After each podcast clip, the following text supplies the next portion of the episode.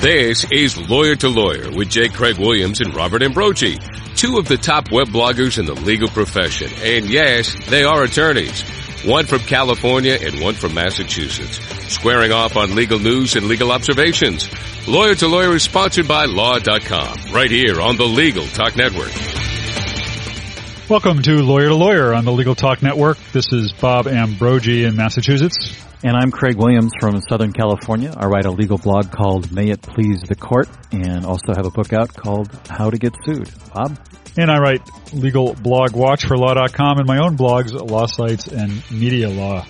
Well, Craig, the Supreme Court wrapped up its term this week with uh, its final ruling on the individual's right to bear arms. It was quite a bang, Bob. it really was. Yeah, the pun intended, right? Well, June also included some momentous decisions, uh, including the Guantanamo detainees uh, either getting or receiving, depending on the way you look at it, their uh, habeas corpus rights. The ruling of the no death penalty for child rapists and uh, cutting of the $2.5 billion punitive damages award in the 1989 Exxon Valdez disaster down to $500 million. There's a lawyer who earned his keep. The opening uh, conference for the next term is scheduled for this fall on September 29th. Oral arguments resume on October the 6th.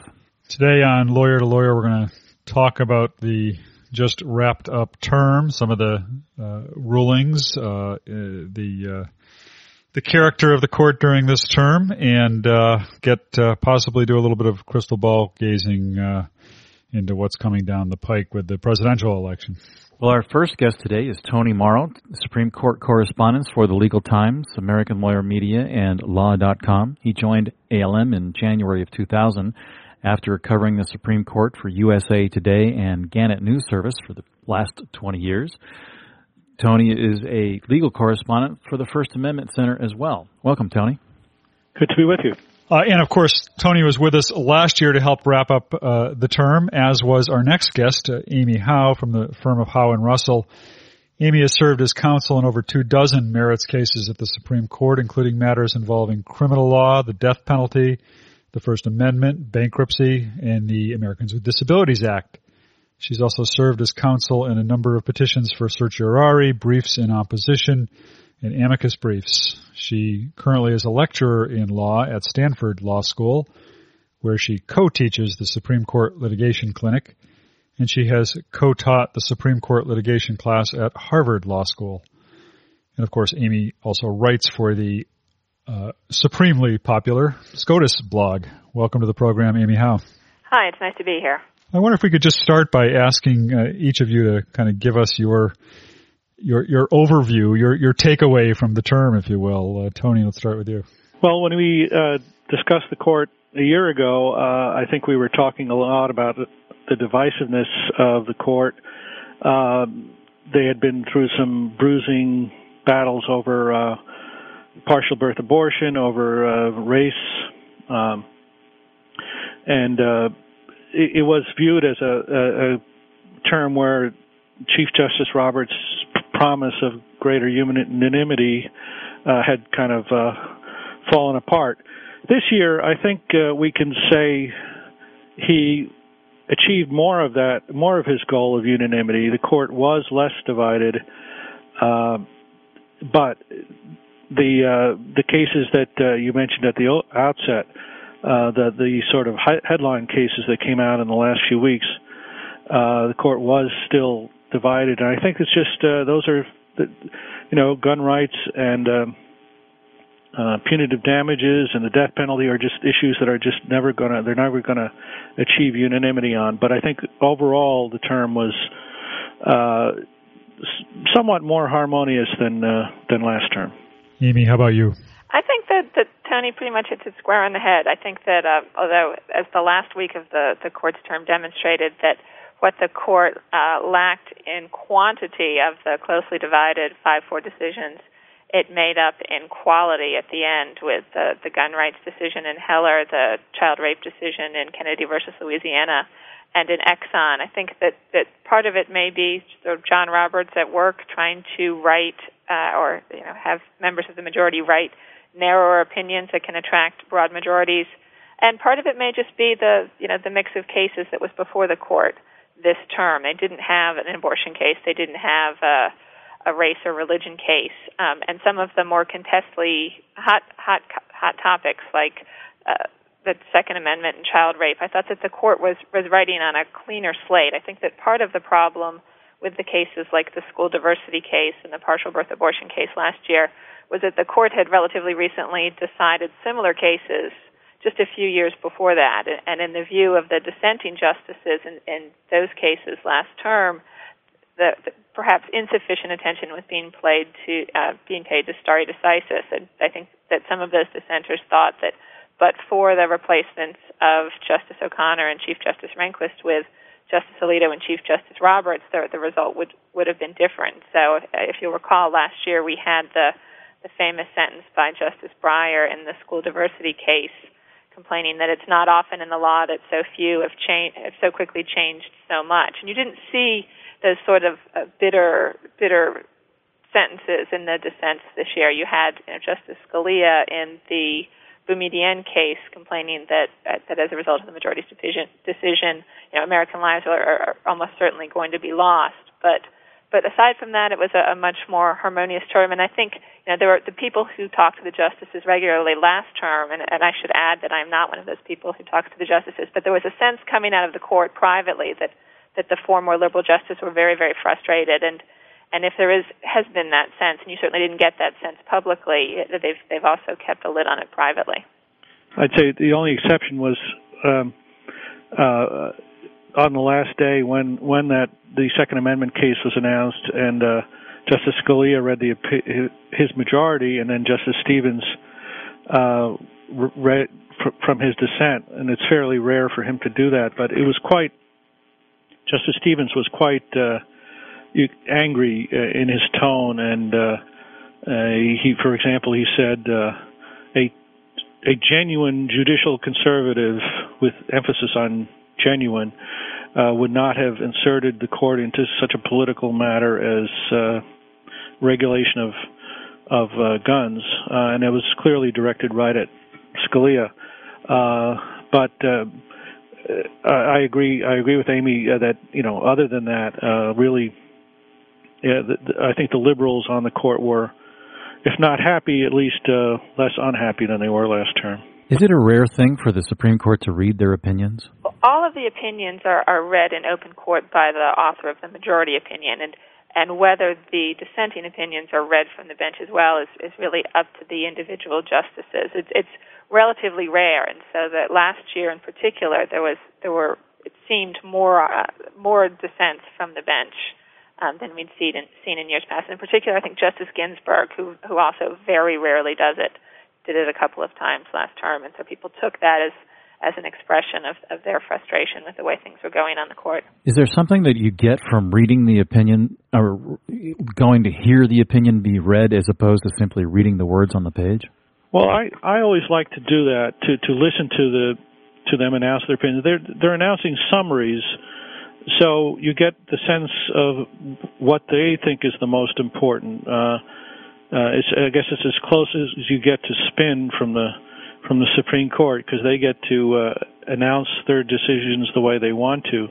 Uh, so I always get, do get some insight, I think, uh, into into um, the you know the dynamics of the opinion from actually sitting in the court and and, and watching watching the the announcement. Yeah, I think Tony's right. And there's also you sometimes you you know can be even though the gallery is supposed to be quiet, it can be quite a remarkable experience. I remember being in the the bar section, the lawyer section, when the court announced its opinion in Lawrence versus Texas a couple of years ago, and there were some of the, the lawyers who represented the petitioner in that case who'd been working on this issue for years, and to sit, you know, some of them even for decades, and to sit there and, and you know hear Justice Kennedy talk about you know the, the basic human dignity at stake. Uh, literally, some of the, the lawyers sitting in the bar section were, were silently crying. So it can be a very moving experience as well. I, as opposed to talking about the, the Roberts Court, I've heard some say that this should be characterized as the Kennedy Court, given uh, that one justice's uh, uh, you know, significant role in several opinions uh, this year. Uh, what what do you make of Justice Kennedy's uh, influence on the court over the past term? Um, you know, it's an interesting question whether it's his his influence. I know that certainly from from the advocate's perspective, you know, when you're in a, a closely divided case, the advocates are very interested in, in arguments that will appeal to him, and and you can see that as well. I think actually you know, his influence in, in perhaps how the opinions in some of the closely divided cases are drawn. I think that there were a lot of uh, questions left open after the court's decision in the, the gun rights case in Heller. You know, the court decided that there was this, you know, basic individual right to have a gun in your home, um, but it left open a, lo- a lot of questions, such as, you know, how much regulation is permissible, what standard of review is applied to, to, to any regulations that exist. And, and I think there's a, the, the, the conventional wisdom is that perhaps they left open some of these questions on purpose in an effort to keep Anthony Kennedy on board because at oral argument he'd expressed concerns uh, about regulation, but but seemed inclined to, to hold that there was an individual right to have a to have a gun in your home. Why a gun case now? I mean, they waited so long to pick up uh, a case that had come up the lines from the lower courts on on the Second Amendment. Why now? Well, I think uh, part of it is that uh, for the first time, really, the the gun rights uh, movement. Uh, well, not not the movement, but a, a, a gun rights advocate actually uh, uh, wanted the case to to be um, to get all the way to the court. I, the the NRA and other groups have been reluctant, generally speaking, to bring cases to the Supreme Court on on the Second Amendment because they were fearful that they might lose, um, and also they were fearful that they could possibly, you know, lose their biggest issue.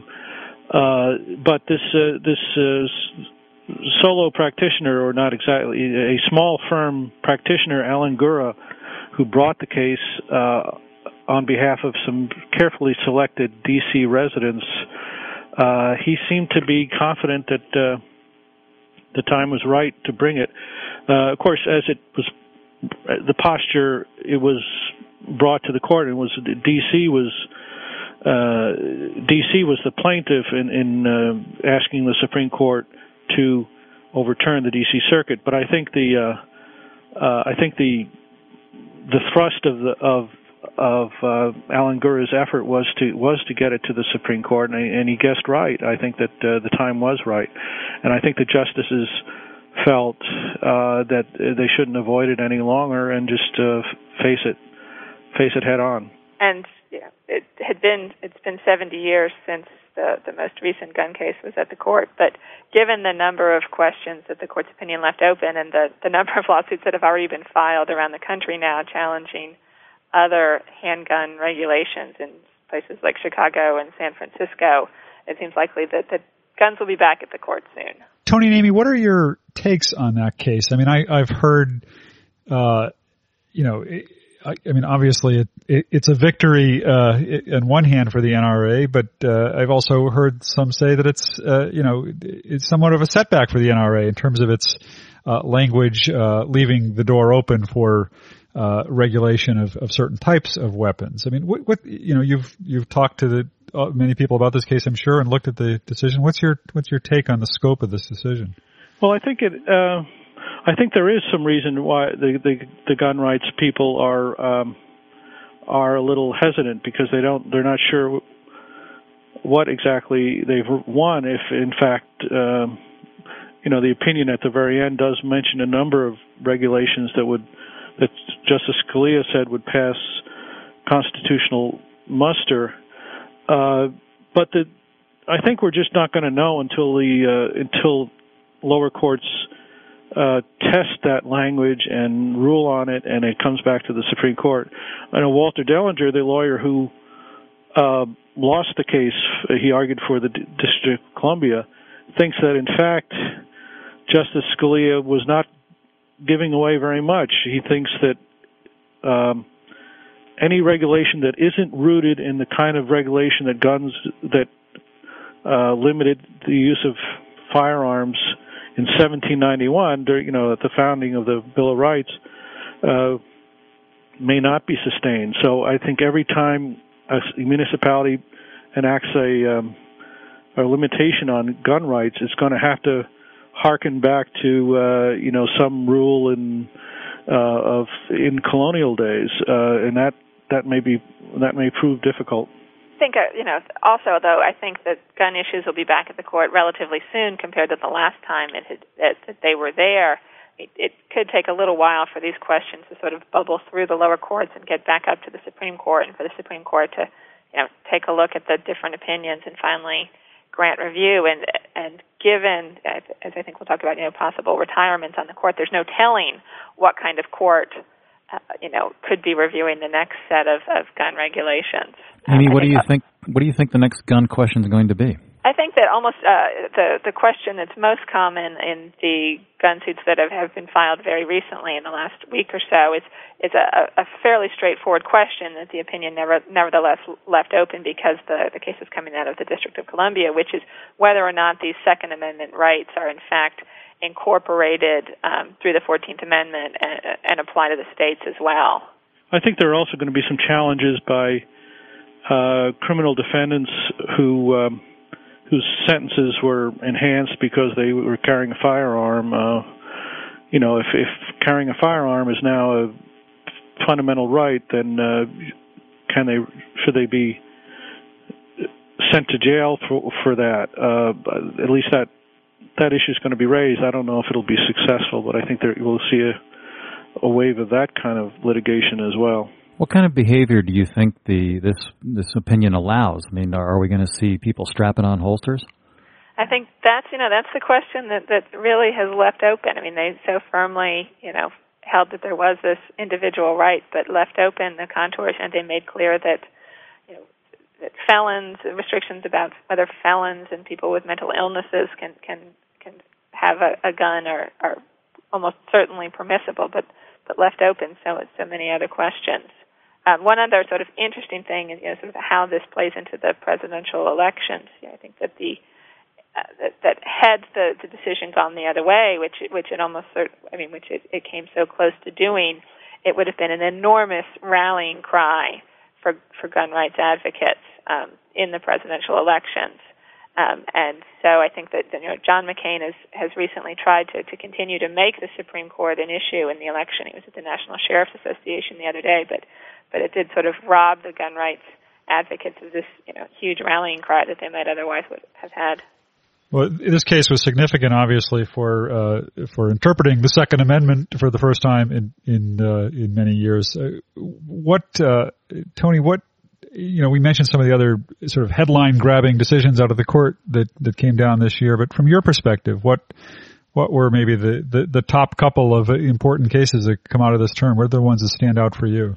Well, obviously the uh, the Guantanamo detainee case, uh, uh, although that kind of flowed from um, a 2004 decision, to, uh, Rasul versus Bush, I think the court, by flatly declaring that uh, uh, these detainees who are not citizens of the United States um, nevertheless have habeas rights, even though they're not being held in the United States, although they're being held in Guantanamo, which is a, you know, uh, kind of owned and operated by the United States. I think that was a significant um, declaration. Uh, uh, so I think that would be the other big one, and uh, and then I think the um, the Exxon Valdez case, in which the court, uh, as you mentioned before, struck down uh, uh, a 2.5 billion dollar punitive damage award uh, uh, is also very significant. Um, it's it may be confined to the sort of quirky corner of the law that is maritime law, uh, which is there aren't a whole lot of laws statutes on the books that guide the court in an area like that. But I think the language of the opinion by Justice Souter, which is very skeptical about the unpredictability of punitive damage awards, is is going to be uh, used as fodder in other contexts to to challenge uh, uh, to challenge punitive damages, which has been a you know a long campaign of the business communities to get the court to um, you know rein in punitive damage awards. So those would be my other two Amy, what about you? Which which of the opinions stand probably, out to you from the term? I would add, uh, I think that Tony is spot on with the Boumediene and the Exxon versus Baker. I would add Kennedy versus Louisiana, in which uh, the Supreme Court, by a vote of five to four, and an opinion by Justice Kennedy, held that the Louisiana statute providing for capital punishment uh, for the rape of a child is unconstitutional. And on the one hand, it's actually a, a very narrow uh, in its application. There are only two people on death row right now in the United States for the rape of a child. Um, but the court went further than I think anyone would have expected it to. Uh, after briefing and after oral argument, it held that basically for crimes against individuals, you know, this would not apply to crimes against the state like treason, but for crimes against individuals, if the victim doesn't die and the perpetrator didn't intend for the victim to die, capital punishment is unconstitutional. And this was the third time in six years that at least five members of the court have narrowed the application of the, the death penalty. And I don't think that there, that there are five votes on the court right now to get rid of it. Only Justice Stevens has really indicated in a in an opinion earlier this term, Baze versus Rees, that that he would abolish the death penalty altogether. But but five justices, including Justice Kennedy, are clearly troubled by how the death penalty is being carried out and applied right now, and have have really started to chip away at its availability. And so this will be something interesting to see going forward in, in other capital cases. We need to take a short break. When we return, we'll talk more about the rulings and what the Supreme Court will look like at the same time next year under a new president. We'll be right back.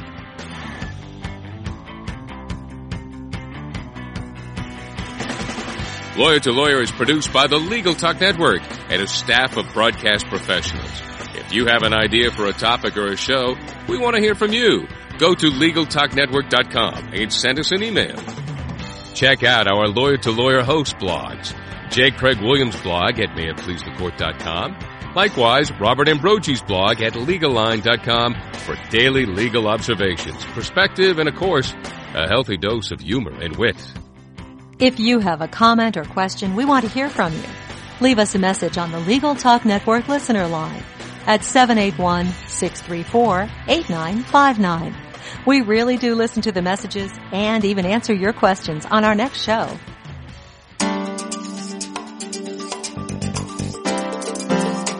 A video settlement documentary can be the most powerful and persuasive way to bring about a speedy settlement in your client's case. The Boston Media Group has a staff of television professionals with 20 years experience writing and producing compelling stories just like the ones you've seen on 60 Minutes or Dateline. We put a human face on the lawsuit with compelling interviews, dramatizations, and visual presentations of the fact. Think of it as a video opening argument that will compel the attorneys on the other side to settle. Call us for a consult at 800-317-5221 that's 800-317-5221 or check out our website at bostonmediagroup.com. Welcome back to Lawyer to Lawyer on the Legal Talk Network. We'd like to welcome back our guest, Tony Mauro, Supreme Court correspondent for Legal Times, American Lawyer Media, and Law.com and also Amy Howe from the firm of Howe and Russell and a writer for SCOTUS blog. And uh, we've been talking about gun rights, but those are not gunshots. If you can hear the thunder in the background that's coming over my my office right now. Uh, I just I, I just have to uh, uh go uh, slightly off topic for a second uh, and ask Amy. You were just talking about the Kennedy, Louisiana case and big story in in the New York Times uh, on the fact that, that the court might have gotten its facts wrong in that case, at least in terms of its its survey of, of the law in this area. Have you seen that? What do you make of that? It's an interesting, it, you know, it's an interesting, uh, just to sort of elaborate the the opinion sort of refers to the sort of the lack of, of federal law on this question, and Tony can correct me if I'm wrong. When in fact, uh, relatively recently, um, new military law was enacted that would provide for the death penalty for the rape of a child. Am I getting this right, Tony? That's right. Yeah. Okay, and so you know, so the the court got that wrong, and the question of you know there are a few questions that arise. I mean, the first is is you know whether or not that would actually have an effect on the court's decision, and my you know immediate reaction would be that that it would not. Um, you know, in reaching its decision, the you know one of the things that that the state and its amici had cited was you know, the, the recent trend toward you know five or six states that had enacted the death penalty for the the rape of a child, um, and whether or not this sort of should play into the court's assessment of, sort of where the standards of decency are evolving. And the, the ultimate answer that the, the five justices, the majority, reached, were that you know there there there may have been this recent trend, but there are still 45 states um, that have not, uh, in which you know Patrick Kennedy could not be executed for child rape. So I, you know I think that it may have altered the balancing a tiny little bit, but I don't think it would have would have affected the ultimate outcome. Um, and so then the, the you know the other question is sort of whether or not that this was something that that, that the court should have discovered, or you know, perhaps the United States should have brought to its attention. The United States did not file an amicus brief in the case on, on either side.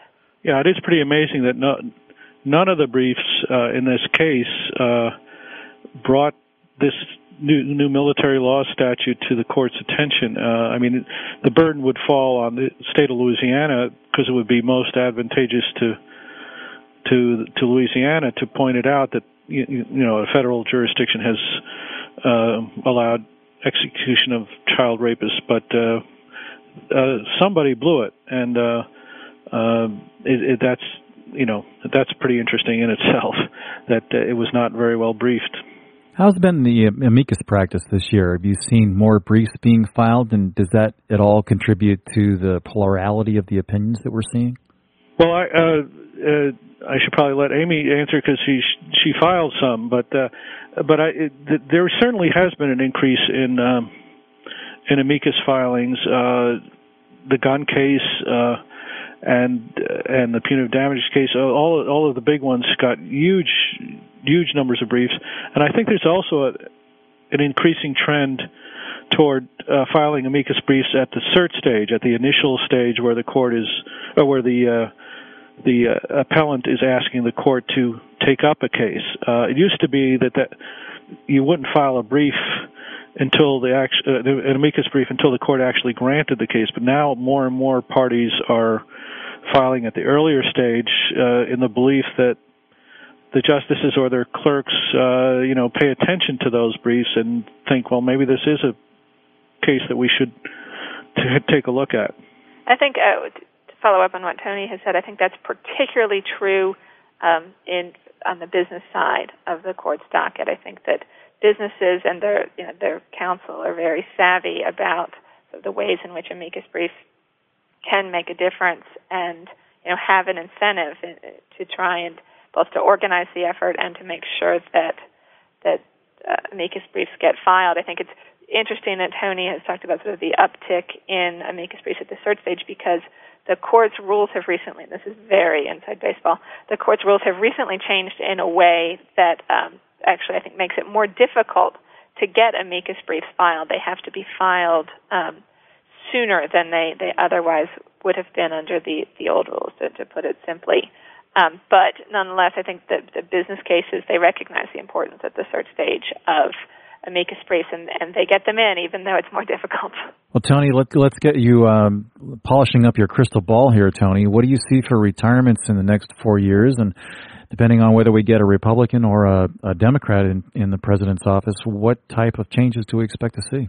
Well, it's uh, it's it's awfully hard to predict, but it's uh, certainly Justice Stevens, who's 88 and you know healthy as can be, uh, it certainly is possible to imagine that he he won't stay on the court for the next four years.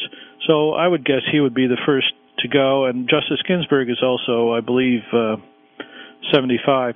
So I think that you know, and both of those justices are on the liberal side. So uh, I think the biggest change would occur if uh, if John McCain is elected president because he would replace liberals with conservatives, uh, whereas if Obama gets it, he would replace uh, you know liberals with other liberals. Now they they may be different liberals and they may be more uh, predictable liberals, so they that too would make a change. But I think in terms of actually flipping cases, uh, flipping precedents, uh, the biggest impact will be if uh, if McCain is elected.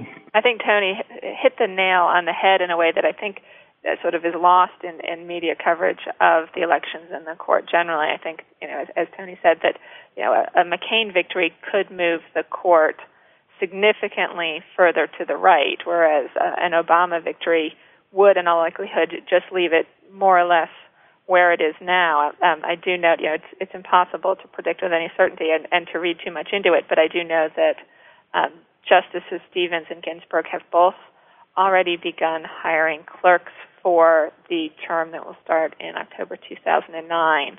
Um, so they certainly, you know, that that could well change depending on both, you know, their desire to leave and and you know, health. But that at least they certainly are, are, do not have one foot out the door right now. We are uh, getting near the end of our time in the program, and I wanted to give each of you an opportunity to kind of give us your your final uh, overview on on on the term.